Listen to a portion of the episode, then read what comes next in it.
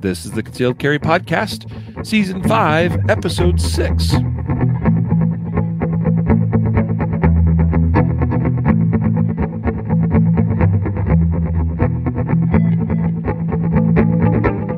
And welcome to the Concealed Carry Podcast, part of the ConcealedCarry.com network, brought to you by Excess Sites. Today is Wednesday, February 2nd, 2022, as of the recording of this episode. And I am your host, Riley Bowman, and today I'm joined by our producer and co-host, Matthew Marister. Greetings.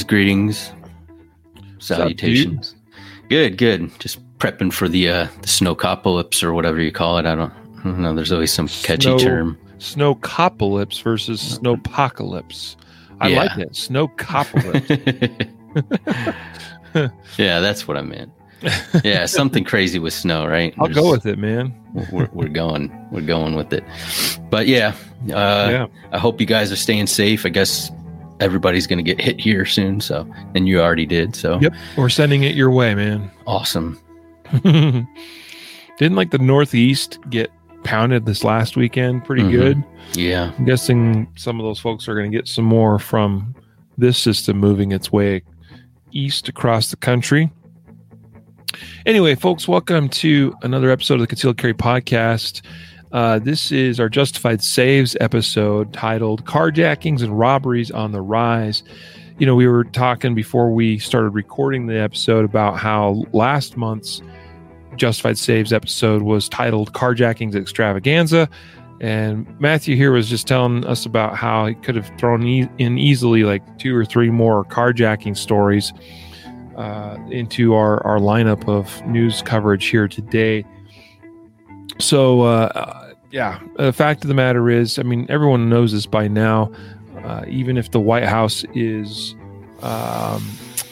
resistant to acknowledging it, everyone knows crime, unfortunately, is on the rise and has been on the rise for some time. Violent crime, theft crime, whatever, you name it, is all much worse. And I was actually just reading this morning in the news, Matthew, about how deaths from drug overdoses in 2021, I think it was 2020, but I think it was 2021, if I recall, was over 100,000 people that died from drug overdoses. That was up from the previous year by basically 30,000 people. That's the times we are in are really rough times. You know, this whole COVID business, everyone talks about COVID-19 and the effects of COVID-19 on, as far as we've all known, people have been affected by COVID-19 directly. People have passed away from COVID-19.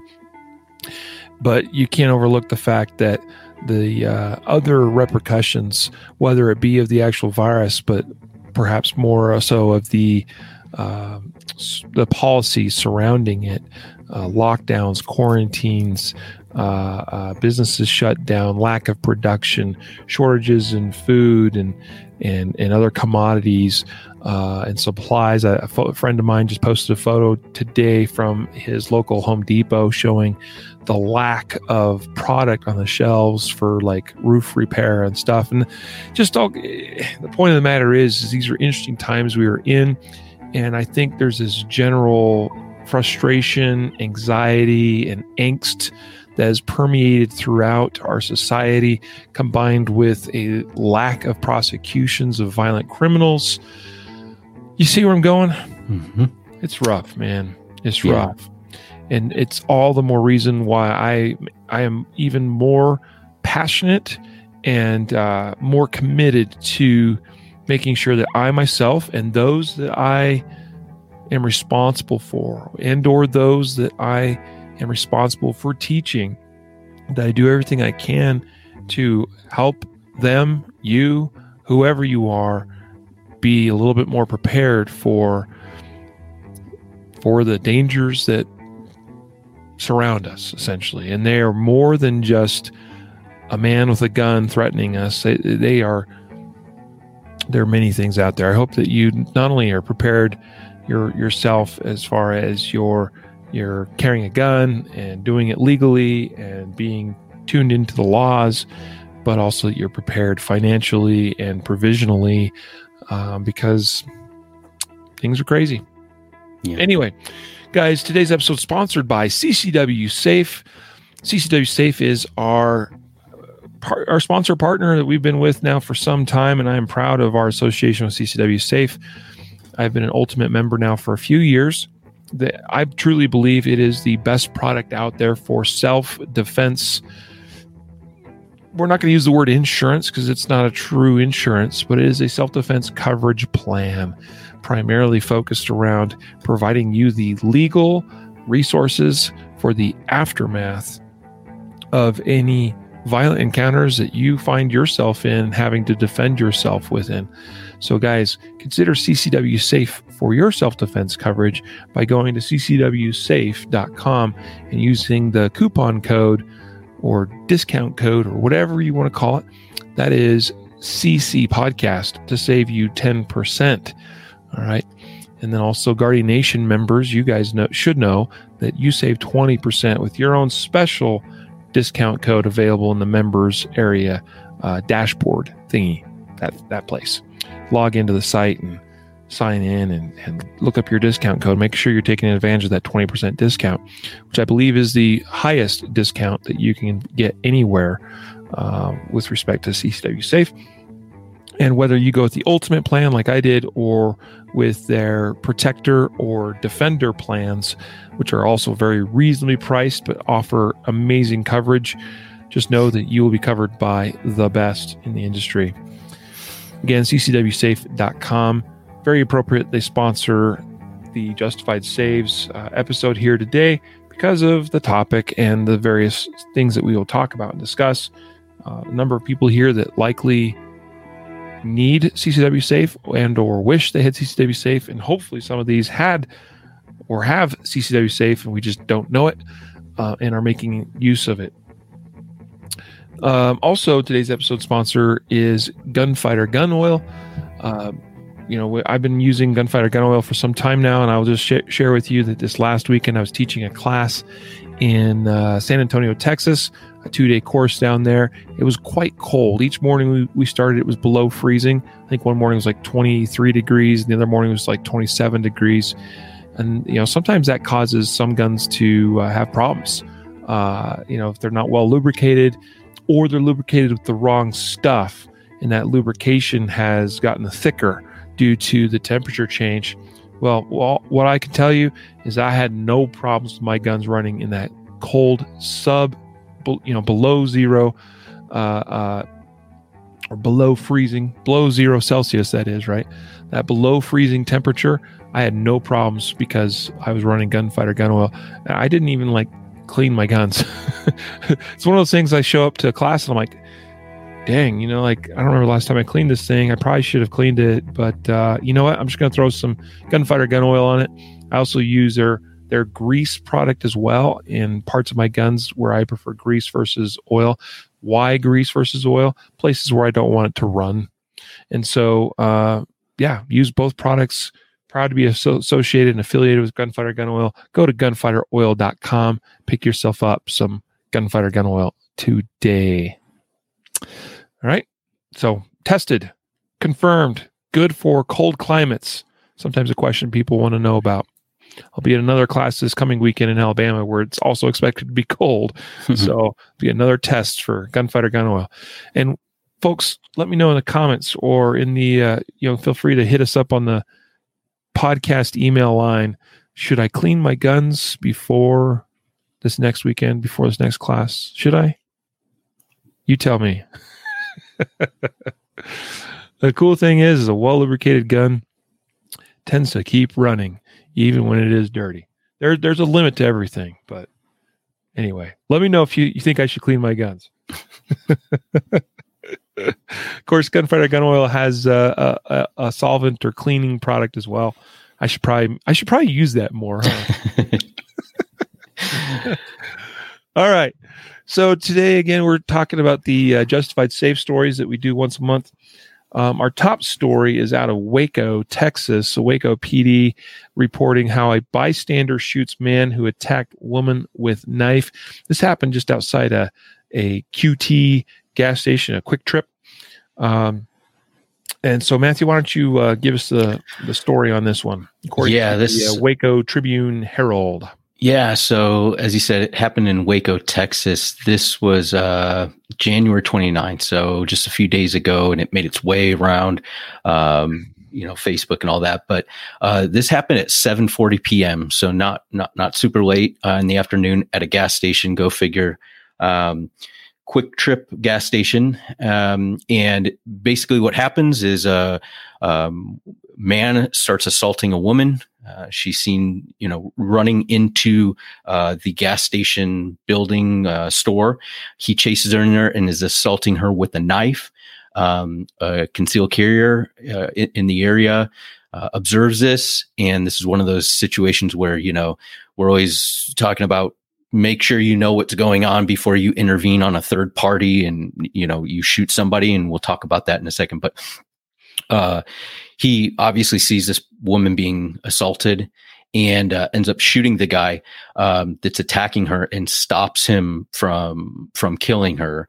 I believe he was stabbed, the person who intervened.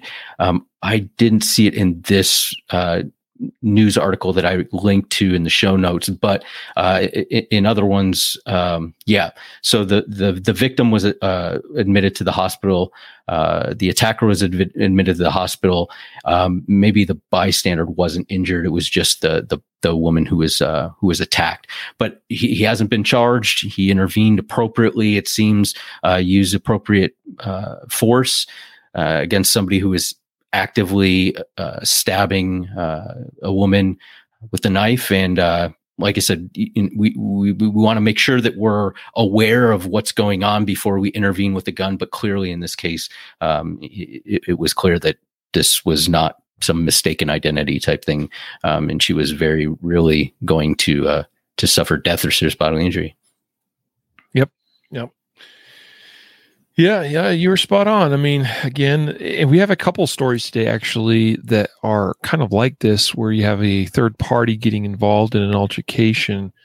And there's another story that's not even on, it didn't make the final cut of our stories today. I don't know if you even saw this other one, Matthew, where a woman was being robbed in her neighborhood, and a third party male, happened to see this take place, and he basically yelled at the man that had presented a gun and got himself shot in the process, but probably saved the life of this woman in so doing. And it's like, people were applauding that man, like, that's just what he would do. He's such a good guy. And there's a guy here in this QuikTrip story too. Decided to get involved. Point is in this case, this one went well, right, for the bystander. He got the job done. He saved a life here. Like, he did absolutely what he needed to do. But it is just a good reminder of how we really need to be careful intervening in other people's problems. Mm-hmm. If we value numero uno's safety, right? So it's a common theme. We talk about it probably every month, every Justified Saves episode, but it's an important one. And so you've got to make the decision right now, because it's better you do it ahead of time in advance before you find yourself in the situation, so you can make the best decisions that you can under stress. And that is, what are you willing to give your life up over? Okay? Mm-hmm. And think long and hard about that. Okay? And think about the things that you are giving up should you lose your life for somebody else, or by intervening in something, and make the decision what is worth it to you. Okay? So anyway, again, third-party individual intervened, drew his handgun, shot this man, stabbing the woman. Both the woman and the stabbing suspect are being treated for their wounds at the hospital. We're glad this one was resolved the way it was, because it likely would have ended even worse for this woman had someone not been able to do something about it. That's the power of an armed society, right? Particularly one that could be armed with firearms like this, because here you have a knife fight that then is completely trumped by a gunfight. The knife fight becomes a gunfight. And I promise you that the the person doing the stabbing was not prepared to handle themselves against a legally armed citizen with a gun. So kudos to the good guys here in this story. So I'm very happy this one resolved the way it did. Absolutely. Going now to Clark County, Washington, Vancouver, Washington. Clark County Sheriff's Deputy, it says here, and talking about getting involved in other people's problems here. This is a tricky one here, but this is a Clark County deputy who shoots an off-duty Vancouver police officer who was struggling with an armed robber. So this story is kind of complex. So hold on for this. You know, listen closely because the details are important. But again, this happened in the Vancouver area.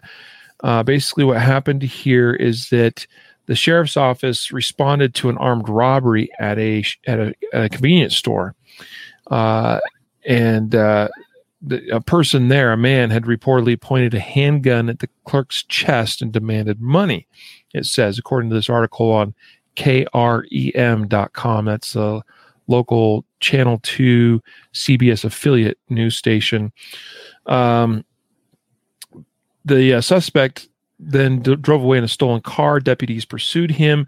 They used spike strips to stop his car, but he ditched the vehicle and was able to run away. Okay.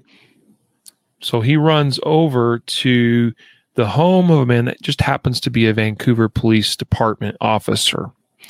A woman there, presumably the wife, because she refers to the man involved here as her husband, she calls 911 to report that a man who happened to match the description of the robbery suspect had pounded on her front door and said he had just been involved in a crash. Please keep in mind, this is not the first time this sort of tactic has been used. I'm reminded of a student of mine that came through a class a few years ago who had, in that case, actually a naked man, or I think he was actually totally stark buck naked, had actually come to her door of her home, knocked on it in the middle of the night, said he would, you know, gave her this crazy sounding story. And I apologize for if there's any background noise here. My furnace is kicking on and it's cold, so we got to let that thing run for the family that's upstairs. But in that case, you know, this woman and her husband, this former student of mine, I say former because I haven't seen her in a couple of years, but she... you know, they were very reticent to allowing that man to gain entry into their home because they weren't sure if what he was telling was true. That was probably wise, right? It turned out that his story was true. But in this case, you have a armed robbery suspect pursued by police, stopped with spike strips, runs away, goes to this home, who happens to be the home of a police officer, pounds on the door and says he's been involved in a crash. See where that's going?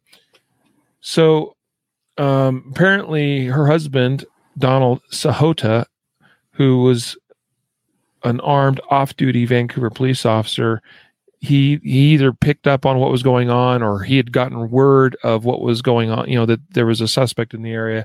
So he went out into the driveway to try to detain the suspect.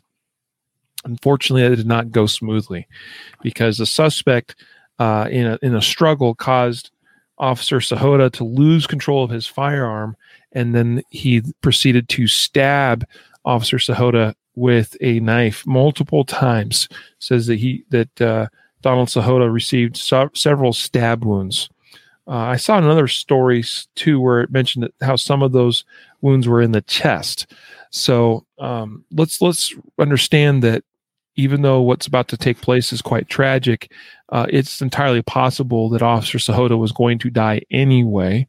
Okay. But suspect broke free and then started running towards Sahota's house, where again his wife and two children are within. Sahota is able to recover his gun and then ran after the suspect who was trying to enter the home. It's somewhere around this time that police arrive on the scene.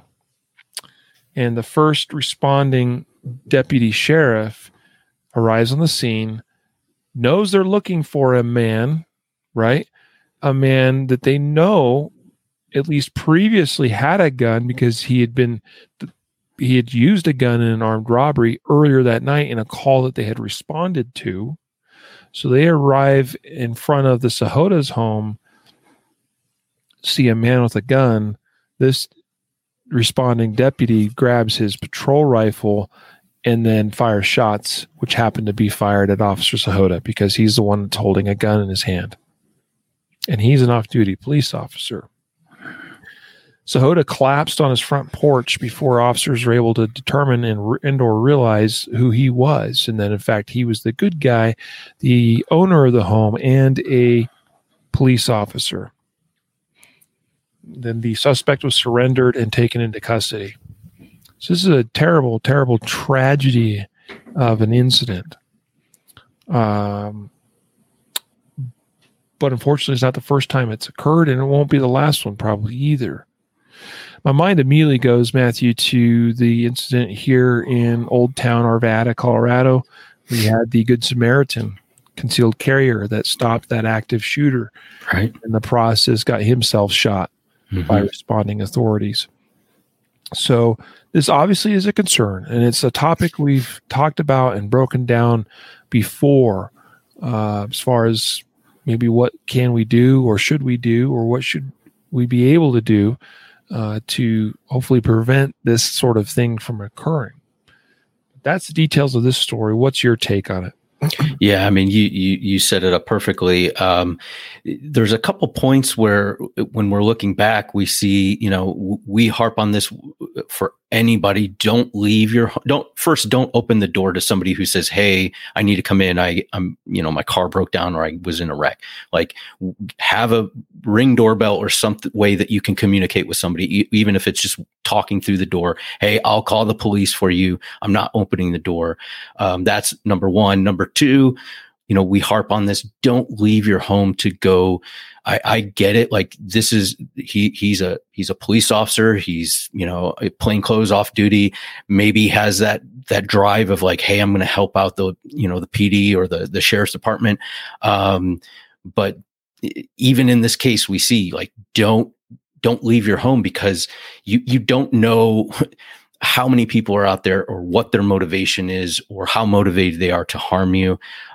He leaves the home armed with a firearm. And we just saw how a guy with a knife was shot by a concealed carrier with a gun. And that was a disparate, the force was, of the firearm was good. He probably had distance and was able to, utilize the gun effectively, but he went out in order to detain somebody, armed with a handgun. Guy was armed with a knife. Maybe he didn't know he had a knife, whatever the case was, but he ends up getting in a physical confrontation trying to defend this guy. And we have to remember, like, especially for officers, you don't have the same tools with you that you do when you're on duty, right? You don't have cuffs. You don't have a radio. You don't have other options. It's just you. And you may not have that duty holster that allows you to go hands on with suspects and fight and have some security in that firearm, being holstered. If you go out there and you have it in, even an IWB holster, who knows if he had it in a holster at all, he might've just grabbed it and gone out there. And now you're in a fight. What do you do with your handgun?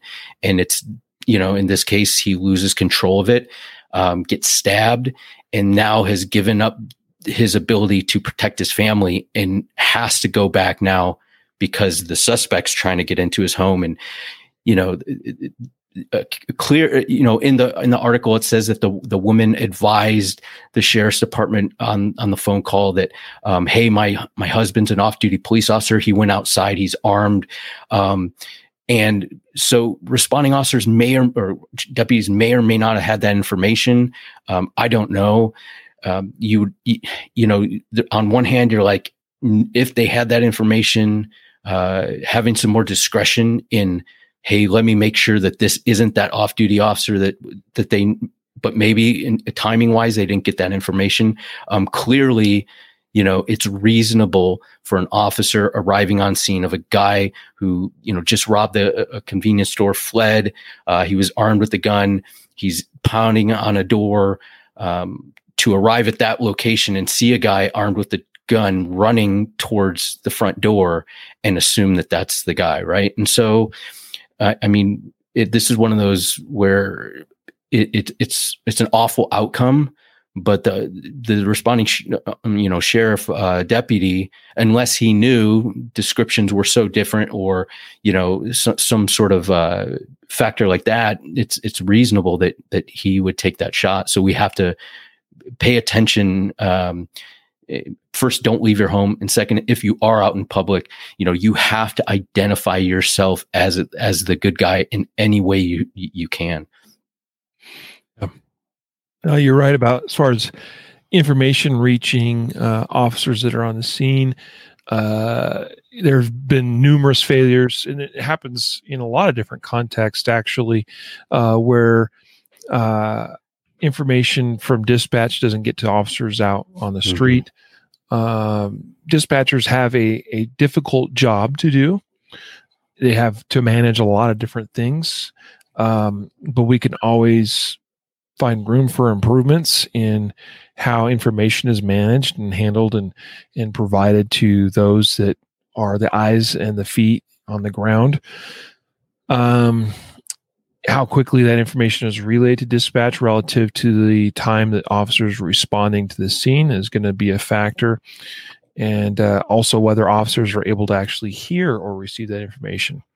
So a lot of factors there, and we need to, where possible, including those that we, our family members or anybody that we are with, need to, do their best effort, make our best good faith effort in providing information to dispatch that's relevant to what's taking place on the scene as accurately as possible. But can't count on that always getting through to the officer on the ground. So good thoughts there, Matthew. Again, we don't need to beat on that horse some more here, because we've covered this subject quite a bit in the past. Yeah. But this is just another good reminder for us all to be pondering our own response strategies, and to what you said relative to our own responsibility as the first responder. Essentially, we are all our own first responders. Ultimately, police and medical are really second responders.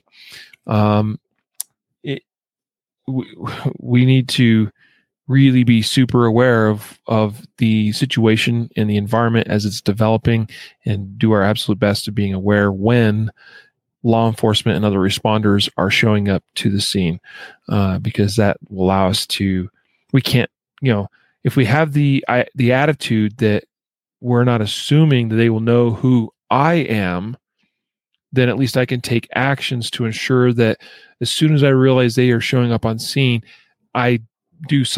I take actions that make it clear that I am not a threat and that I am not the person they are after. Mm-hmm. So anyway, let's see. Next up, we've got a story here. It's loading. Cincinnati.com. Shooter in road rage homicide called 911 and said he shot in self-defense. This is unfortunately another thing that we're seeing more and more examples of. And these are the kinds of things I really hate to see, because this is America, y'all. This is America. And I'm a big proponent of the Second Amendment and think we should all be able to just carry whatever guns we want around with us, permit or not. But here's the thing. With rights come great responsibilities. And by golly, there are people out there that are not being responsible. And it's going to cause problems for the rest of us if we can't be smarter than some of the people out there.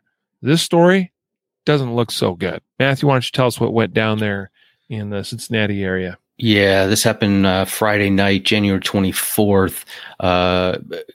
Two vehicles on the freeway. People reported that they saw two vehicles racing down the freeway. Obviously, it was a road rage thing. They end up either making contact or having some sort of fender bender, or both exit. the freeway and stop on the side of the road. As you would suspect, one person stays in their car. The other one gets out, starts banging on the window of the one driver's vehicle.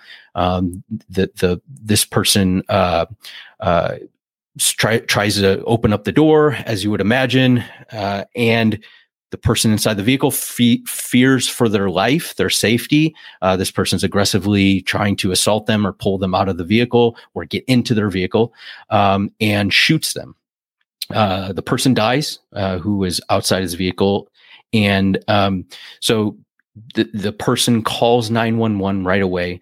Both of these men, by the way, have, at least in the story, another person in the car, their wife. It doesn't say anything about children in the car, but at least one other person. So not only are they not concerned with their own safety, the safety of their families, but all the other people who are on the road while they're racing and trying to one up each other because somebody cut somebody off or gave them the finger. Who knows what it was, right?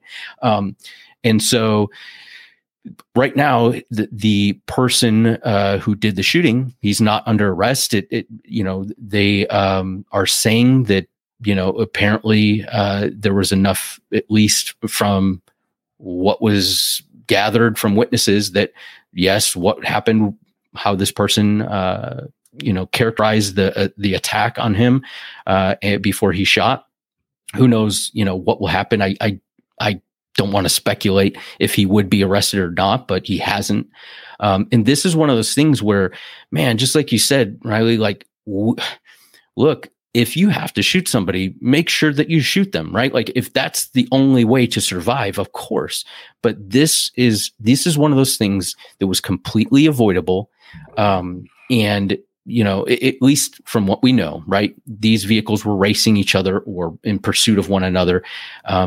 Come on, drive to a safe place, drive to a location, drive to a police department, get on the phone before you shoot somebody. Hey, let's say this guy who shot the other person had nothing to do with this. It was trying to avoid it.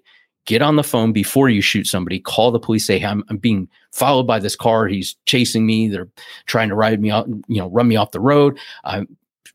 Google or whatever maps you use to get to a police department or a station, or say, where can I meet a officer?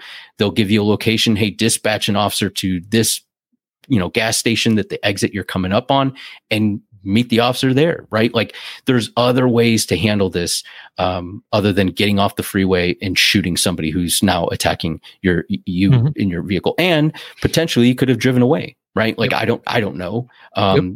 We now in Ohio don't have stand your ground, or we do have stand your ground. We don't have a duty to retreat. Imagine this person trying to defend themselves and saying, I act in self-defense.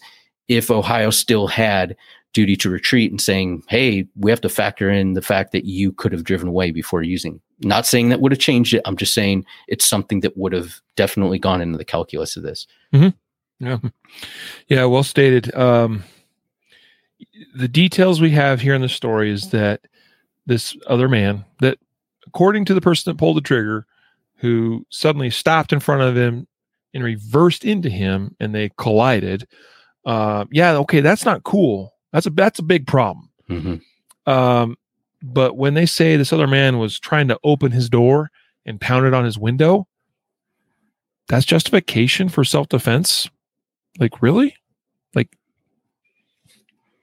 I know there's probably some people out there who disagree with that, but I'm sorry. Like, you got to put this into context. Now, to be fair, there has not been a ruling or a determination made yet in this case as right. to the shooter, the trigger presser here, being charged with anything, but I'm just gonna say it does not look good. Mm-hmm. I wouldn't want to be that guy, right? Yeah, yeah, yeah. This is problematic for sure. If he gets away with this, he's lucky at the very best, and it would not surprise me one bit. And in fact, I am expecting to see some charges filed in this case. So. The whole driving thing, road raging, all of that, like, this is one of the areas that is so important, but yet is so difficult for so many people to practice the idea of avoidance. and or de-escalation.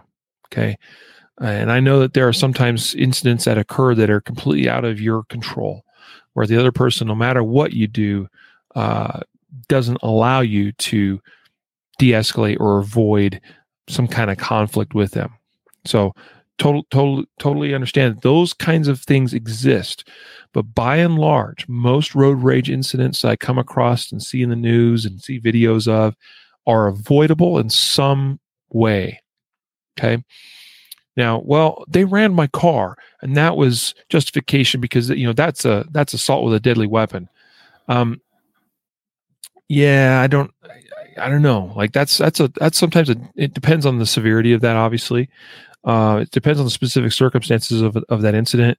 But to then say that, well, they were at my window pounding on it, trying to open my door, and so I shot him. Like that's not the same thing as, yeah, he just rammed you, but that part of the incident's over. Now it's moved on to something else entirely. And guess what? I'll tell you this much.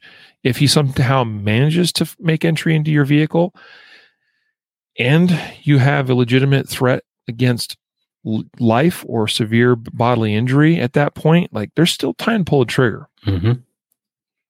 But anyway, I don't know. I'm reminded of, dude, I was in a situation years ago. This is quite a while ago. I was a much younger man. And while I'm generally a pretty easygoing guy, sometimes my temper can get the best of me. And I remember really getting into it with somebody on the road. You're just driving. We never stopped and got out and like exchanged words or anything like that. But just was this extended road rage type incident that was on the freeway that went over, a couple of miles. And I am not proud of my refusal to let them get away with it. Mm-hmm. And I could very easily see how my own actions at that time, again, I was a much younger, immature man at that time. I could see how that could have turned into something way worse.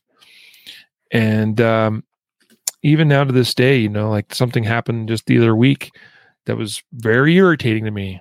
And it's like, but okay, deep breath.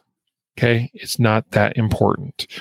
And, fortunately, reading stories like this has only given me greater understanding and personal, discipline to just, you know what?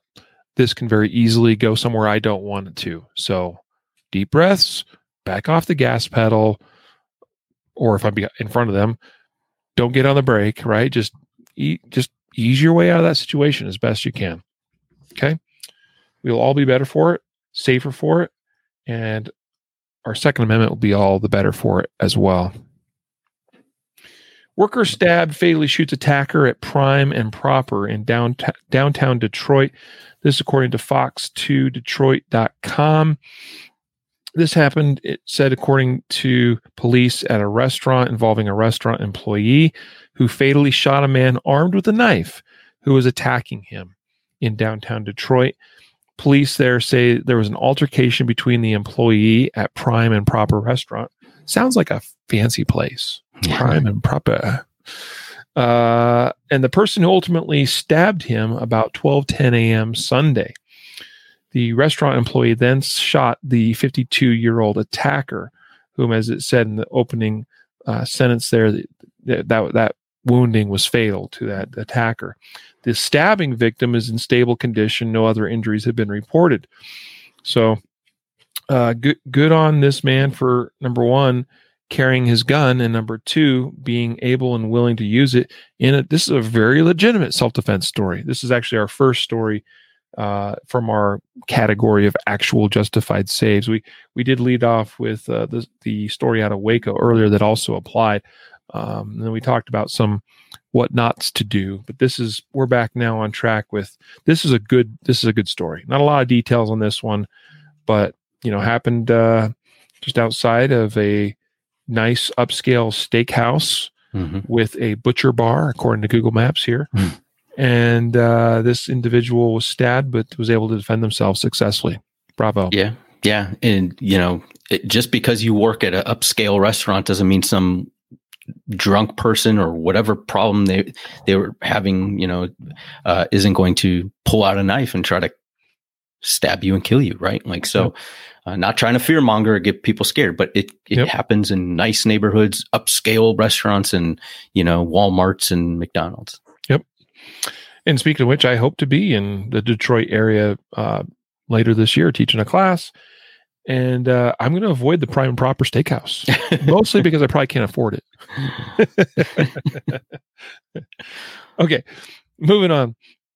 Caught on camera, gas station owner pulls gun on would-be thief. This is on WPTA21.com, Channel 21 ABC News affiliate there in Mount Sterling, Ohio area. Where is Mount Sterling exactly? Do you know? You're Ohio. Yeah, I should know this. I don't know where it is. It's not far from here, but I why don't you know. Tell us what happened there? Well, I looked up where Mount Sterling is. All right, I can do that. So this gas station, BP, is run by a guy named Raj Patel, and he's owned it for 23 years. The dude, if you go to the show notes and you follow this link for this, he speaks to the reporters and gives a great testimony of coming from a different country where guns are not allowed and learning how to defend themselves and the importance of the Second Amendment and why he you know is crediting that to him surviving. Anyways, what ends up happening is a guy comes into this gas station. Raj is on the inside of on the, you know, at the cash register on the inside of there's a plexiglass thing, you know, with COVID and they got a plexiglass divider. He's on the inside of that. Guy comes up and shoves a rifle through, you know, underneath the divider, and it's right at Raj Patel. Now, in the video, I can't really tell if, you know, there's a lot of room for him to move offline or whatnot, but Raj Patel carries a firearm. And from what it appears in this video, not the surveillance video, but the video interviewing him, that he open carries it. And Ohio, you can open carry. He open carries his firearm there, and he draws his firearm quickly on a gun that's already drawn on him. Now, who knows if the rifle was loaded or not, but he was able to kind of, I think maybe because of the way he drew, he kind of bladed his body. I don't know if it was intentional or not, draws his firearm and gets off one round, doesn't strike the armed robber. That guy flees. They end up getting him into custody later on. But one interesting thing that I picked up, and I'm sure that you can expand on this, Riley, but Raj has a malfunction with his firearm that only allows him to fire one round. The slide goes out of battery, and I don't know if it's a, you know, a double feed or something, but the slide is partially locked to the rear. It, you know, it could have been a, you know, maybe he limp wristed it. It almost looks like he had a thumbs over grip, and the back of the slide hit his hand. And I don't really know, but he was able to get one round off, potentially saving his life. But it not only is this story good, but you definitely want to look at watch the video, because it's great to see somebody who comes to this country and then understands the importance of the Second Amendment. Yep, I agree. This is a good one. And, of course, links to all of the stories that we discuss in the this podcast are included in the show notes of this episode once it is officially published out there in the podcast feed. I completely agree that, it's a malfunction that occurred here. And I absolutely think it was his support hand thumb that went over the back of his firing hand and obstructed the slide from going all the way to the rear, so failed to probably fully extract the cartridge case out of the gun. And so, yeah, that's a problem, obviously. If he needed to use more shots, then he would have been in a bit of a pickle. But fortunately for him, the one shot was all that was necessary.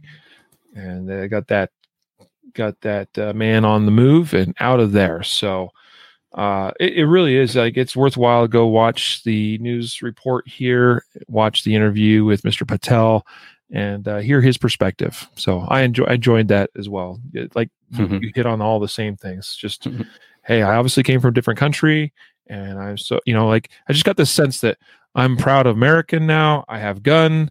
I defend myself, and awesome. Good for you, dude. Proud of you. Yeah.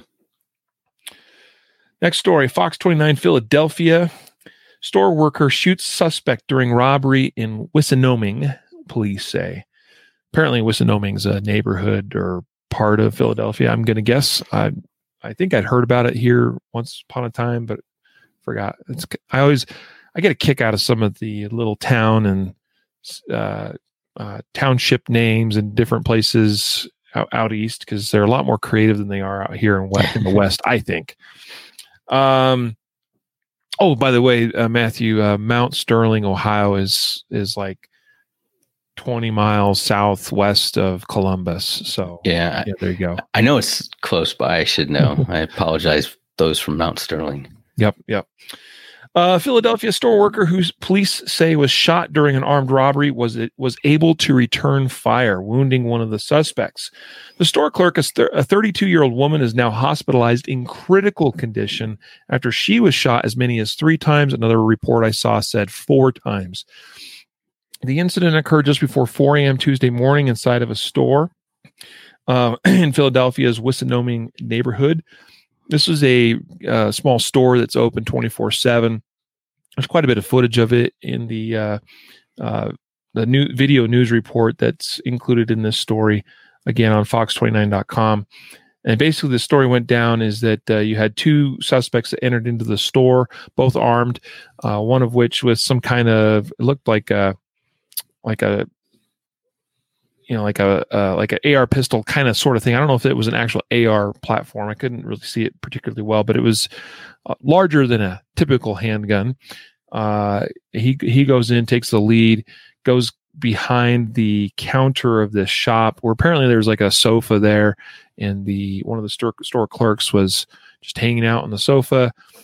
There's another clerk, I think, who was working there at the time as well, and so they're just trying to read the situation, diffuse it, whatever. But the clerk sitting on the sofa immediately came out with a handgun and shot at the suspects, particularly hitting one of them several times, who then later self-reported to Temple University Hospital. And at least that's what I recall reading, unless I'm mixing up with another story. And, of course, she got also shot in the process, which, we know is a very real possibility. If we're going to engage in a shootout with somebody trying to hurt us, there's a probability that we're also going to get hurt. Obviously, we hope that we use good tactics, that we choose the best time to make our own move, so that we can hopefully seize the tactical advantage here. I would say, there's just a little bit of surveillance video you can watch on this one, and whether the woman chose the best time to make her move is definitely debatable, I think, in this instance, but it is what it is. Fortunately, she was armed and able to return fire, and it saved the life of the other person in the store for sure. Now, the other thing here that was interesting, and I caught this in a couple of different spots in the reporting on this story, Matthew, is it kept referring to the gun that the clerk used as being the one clerk said it's the gun we keep in the store, and then it was referred to a couple other times as belonging to the store, which is an interesting choice of words. So. And I suspect that this is probably a thing out there, that there are probably stores, gas stations, convenience stores, and the like that may very well have guns that are tucked away in places for use by some of their clerks. And, if you're listening to this podcast and that happens to describe you, you might want to review the laws as respect to guns and who purchases them and who possesses them and how they are used and stored. I mean, just want to check up on that, especially for your particular local jurisdiction. But when I hear something like that, it's like, that's curious. So, but anyway, I'm glad she was able to defend herself, because guess what? I think some of those laws are dumb anyway. Yeah. And the fact that this woman was able to defend herself, bravo to her. And I think she did the right thing. Maybe, could have cleaned up the tactics part of it a little bit better. But, we live and we learn, and hopefully, really in this case, live. And I hope that she makes a full recovery and gets out of the hospital very soon. Yeah. But part of like you said, the surveillance video is really brief, but part of, I think, why she was able to get shots on, even considering that these guys came in with a firearm that was clearly loaded and pointed it at, her randomly, and the other guy that was in there, was that it seemed as though that she almost knew something was going to happen, because she either had it on her lap or in a purse that was on her lap. I can't really tell, but it was like something was cueing her that, hey, beforehand. And then when when she saw the firearm, the bad guy with the firearm, she didn't stand up from the couch. She was still seated at the couch. And then one of the dogs that was there kind of jumped up on the the guy with the gun. And she used that time to she just leaned out and started shooting from a seated position. And we don't normally see people shoot from a seated position unless they're in a vehicle, but this is one that we caught on, surveillance camera. And it's kind of a unique thing, to think about, because we don't typically practice shooting from a seated position. It shouldn't be much more different than standing, but, nonetheless, like, it was just kind of a unique thing with this story. Yeah. Makes me wonder if the gun is actually tucked into the cushions of the sofa. Yeah, maybe. There. I was just thinking about it, like it's 4 a.m. You're working in this 24/7 store. Mm-hmm. It's probably hard to work in a job like that where maybe you're not getting a lot of traffic, so you're just lounging on the love seat of the sofa or whatever. Because the next thing I was thinking is, this is a good lesson of just making sure you don't let your guard down, mm-hmm. Even though it's very easy and tempting to do so at times. Yeah. And, but then I was thinking, well, maybe the gun's actually in the sofa, Yeah, maybe. I could see that. Anyway, be responsible. Of course, as I was alluding to earlier with your firearms, make sure you understand the laws. I don't want to see anybody get in trouble. We want people to be able to defend themselves, but I don't want to see anybody get in trouble because they violate laws. And it would be unfortunate if for some reason police decide to crack down on this store owner or whatever, because, they, for whatever reason, aren't complying with local or state laws with respects to, or federal laws for that matter, with respects to who owns that gun and who's got possession of it and that sort of thing. Mm-hmm. It's Pennsylvania, so it's perhaps not a problem, not an issue. I don't know. Just good to consider. Pizza delivery driver shoots armed carjacker in Kensington, police say. This also in the Kensington neighborhood of Philadelphia. So we just covered a robbery there. Now we're covering a carjacking. This one involving a pizza delivery driver. So what went down here, Matthew? Yeah, so this is pretty straightforward as far as, these types of things go. This is 7:30 p.m., so not, super late. Again, pizza delivery driver, they're very vulnerable, even though most people are paying by, credit card or something beforehand, and they're just out there delivering. Apparently, there may be some people still targeting pizza delivery drivers for money, but in this case, it may be just vehicles, because I'll just mention this statistic before I get into the story. Actually, that was a different time, different story. In that story, they put some statistics as far as how many carjackings. In this story, if you go to the show notes and you follow over to the reporter, most of the time when I mentioned this to Riley, most of the time when we get DGU stories, they're very brief. The reporting is abominable, it's terrible as far as detail goes. But in this story, the reporter goes in and says, we've been covering these stories like every fifth day. Like this is the same thing that's happening basically every fifth day we're out here. And he uses some terms that's like you don't normally hear. He said, you know, people, these guys that are, you know, becoming victims of carjackings are starting to D up, and we're seeing them, you know, arm themselves and D up. And I mean, it was more positive towards, yes, it no longer is. I think there's some swaying publicly as far as catching on that we need to D up or, you know, be able to defend ourselves. But anyways, apparently in this area, carjackings are through the roof. So 7:30 p.m., pizza delivery driver is driving his car. It doesn't say, oh, he's 39 years old, carjacked. He's approached by the armed carjacker, and he gets a gun pointed at him, demands his vehicle. Pizza delivery driver pulls out his own firearm, fires multiple rounds, strikes the carjacker, and the carjacker is in critical condition at the hospital. Driver, you know, apparently delivering pizza still, so that's good. Yeah. Yep. I think that's all I got to say about that, but you're right. As far as picking up on just some of the lingo and language that the reporter's using. And I've seen some similar things here in the Denver area with respect to local media that they're cluing in to the rise in crime and the fact that armed citizens are defending themselves more and more. And I'm not going to say they're on our side. I think probably some of them are, but the narrative here is important with respect to normalizing the idea of self-defense. And I think local media plays an important role in that. I'm not saying they have a job or an obligation or duty. Like their job is just to report news. And I think that too often personal opinions and things influence what is reported a lot of times.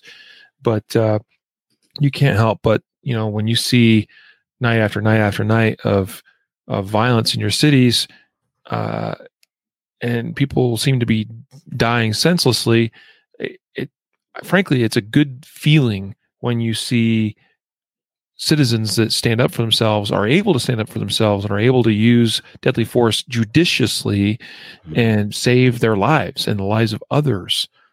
And that's good on them. Yeah. Our final story is also from the Philadelphia area. So we had like three stories back to back to back in Philly. And this final one is another carjacking. So this, like when you were just saying that previous reporter was talking about, yeah, you know, it's like every fifth day we have a story like this.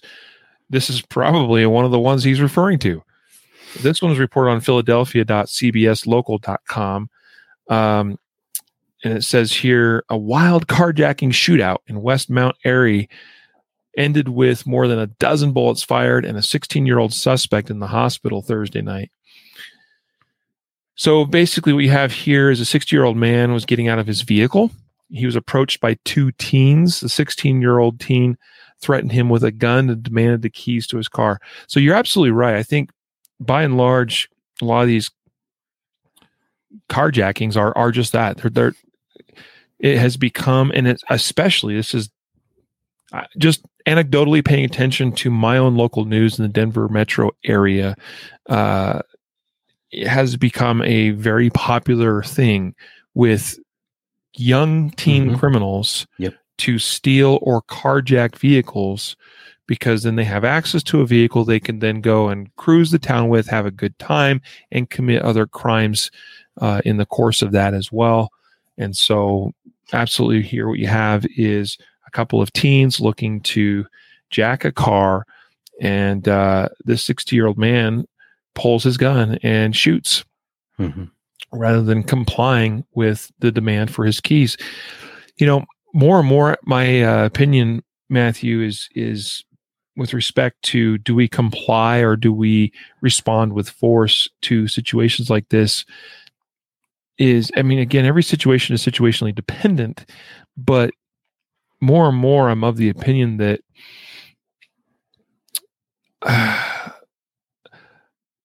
we must be really certain if we're going to comply and take that course of action that it's not going to cost us our lives. And that's hard to do. Yeah. But I've been seeing, again, anecdotally, but it feels like I've been seeing more and more stories where people are robbed and that the perpetrators of those crimes then go ahead and beat, stab, or shoot the victim after they gain their belongings, after they take their stuff from them. And so it's just purely a lack of care for life. Don't give a crap. They just want your stuff. And when they're done using you for that purpose, doesn't matter what happens to you.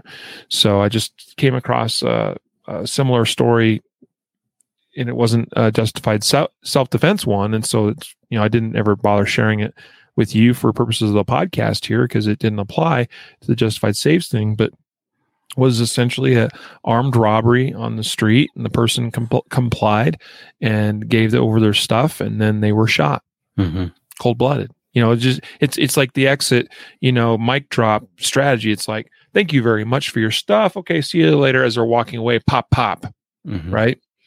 So anyway, 60-year-old man draws his gun, shoots. The police say that they know that this incident consisted of 17 shots. At least that's the number of shell casings they found. They know that some of those are from the 60-year-old victim and that some of them are from the 16-year-old teenage male who was committing the carjacking, who was the one that got shot.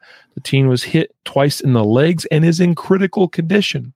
Again, to those that say, why didn't they just shoot him in the leg? You could still die and end up in critical condition, being shot in the leg. But anyway, I'm glad that this man fought back successfully. I think he did what was right.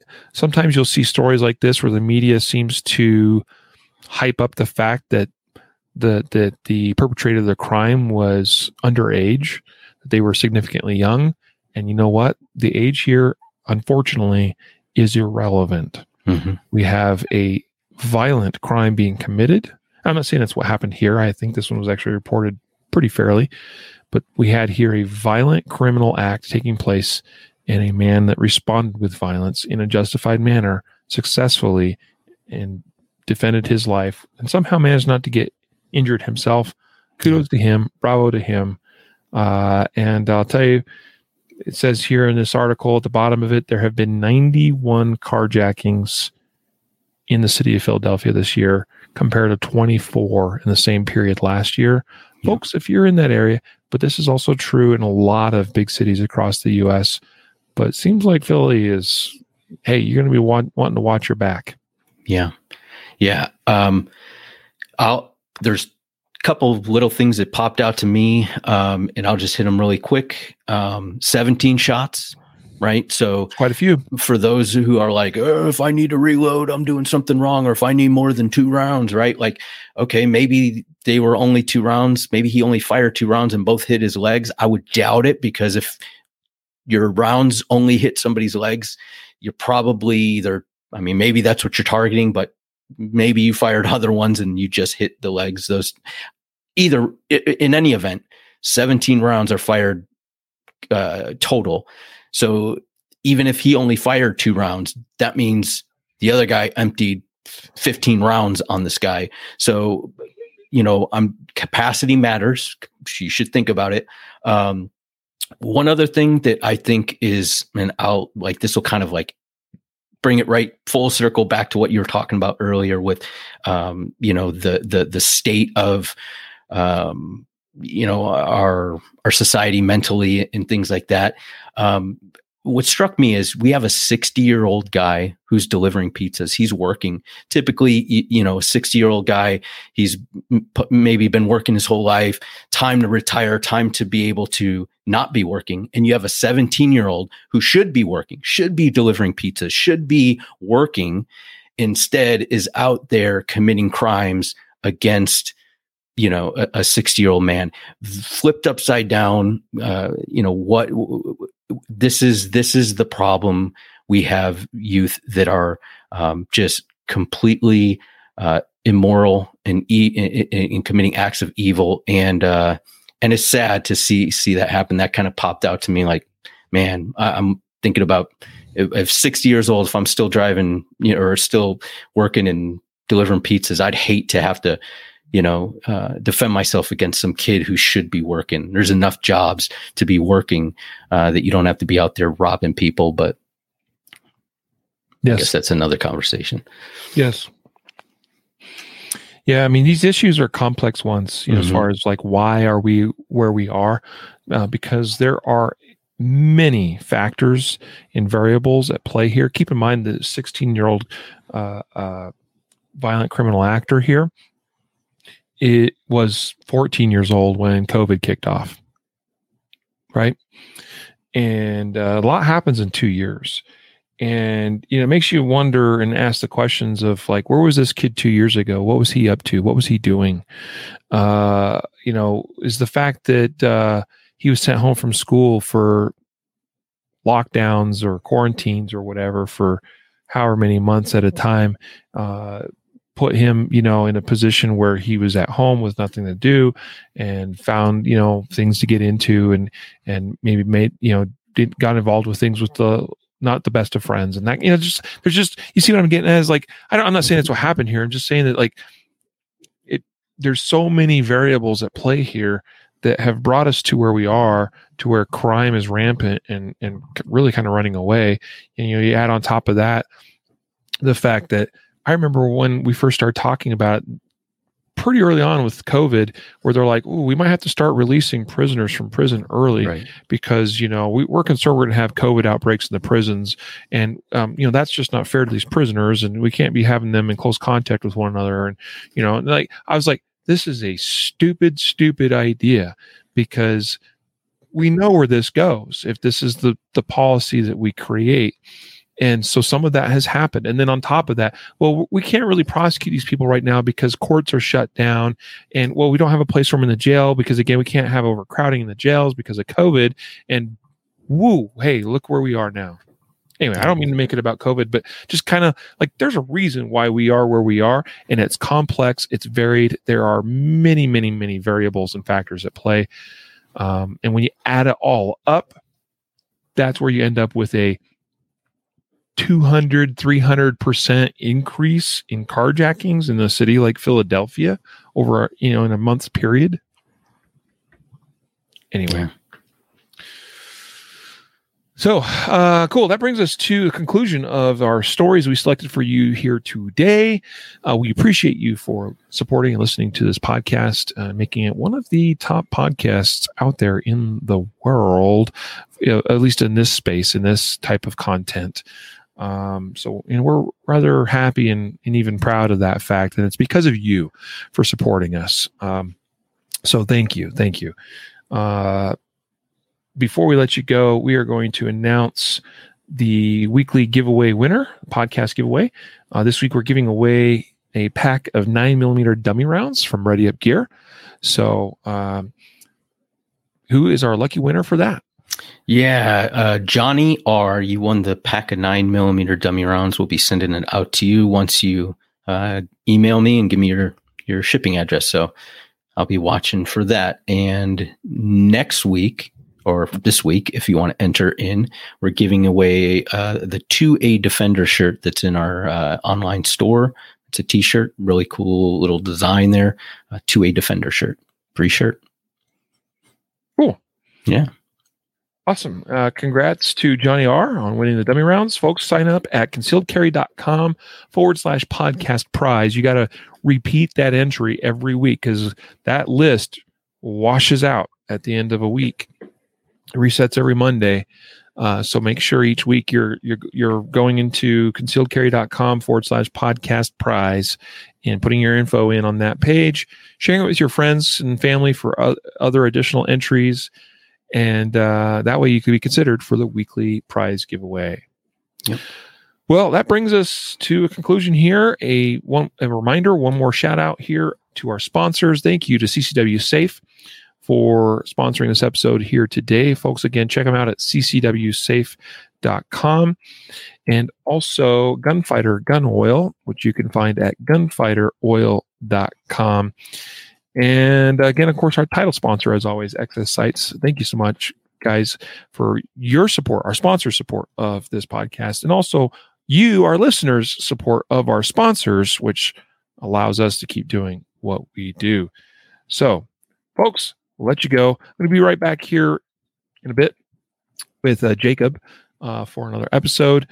And so until then, a reminder to train right, train often, and train safe so you can fight hard, fight fast, and fight true.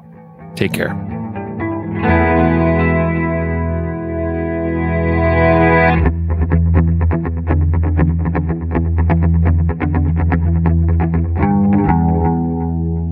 A reminder that laws vary from place to place, and we encourage listeners to seek local legal advice to understand applicable laws.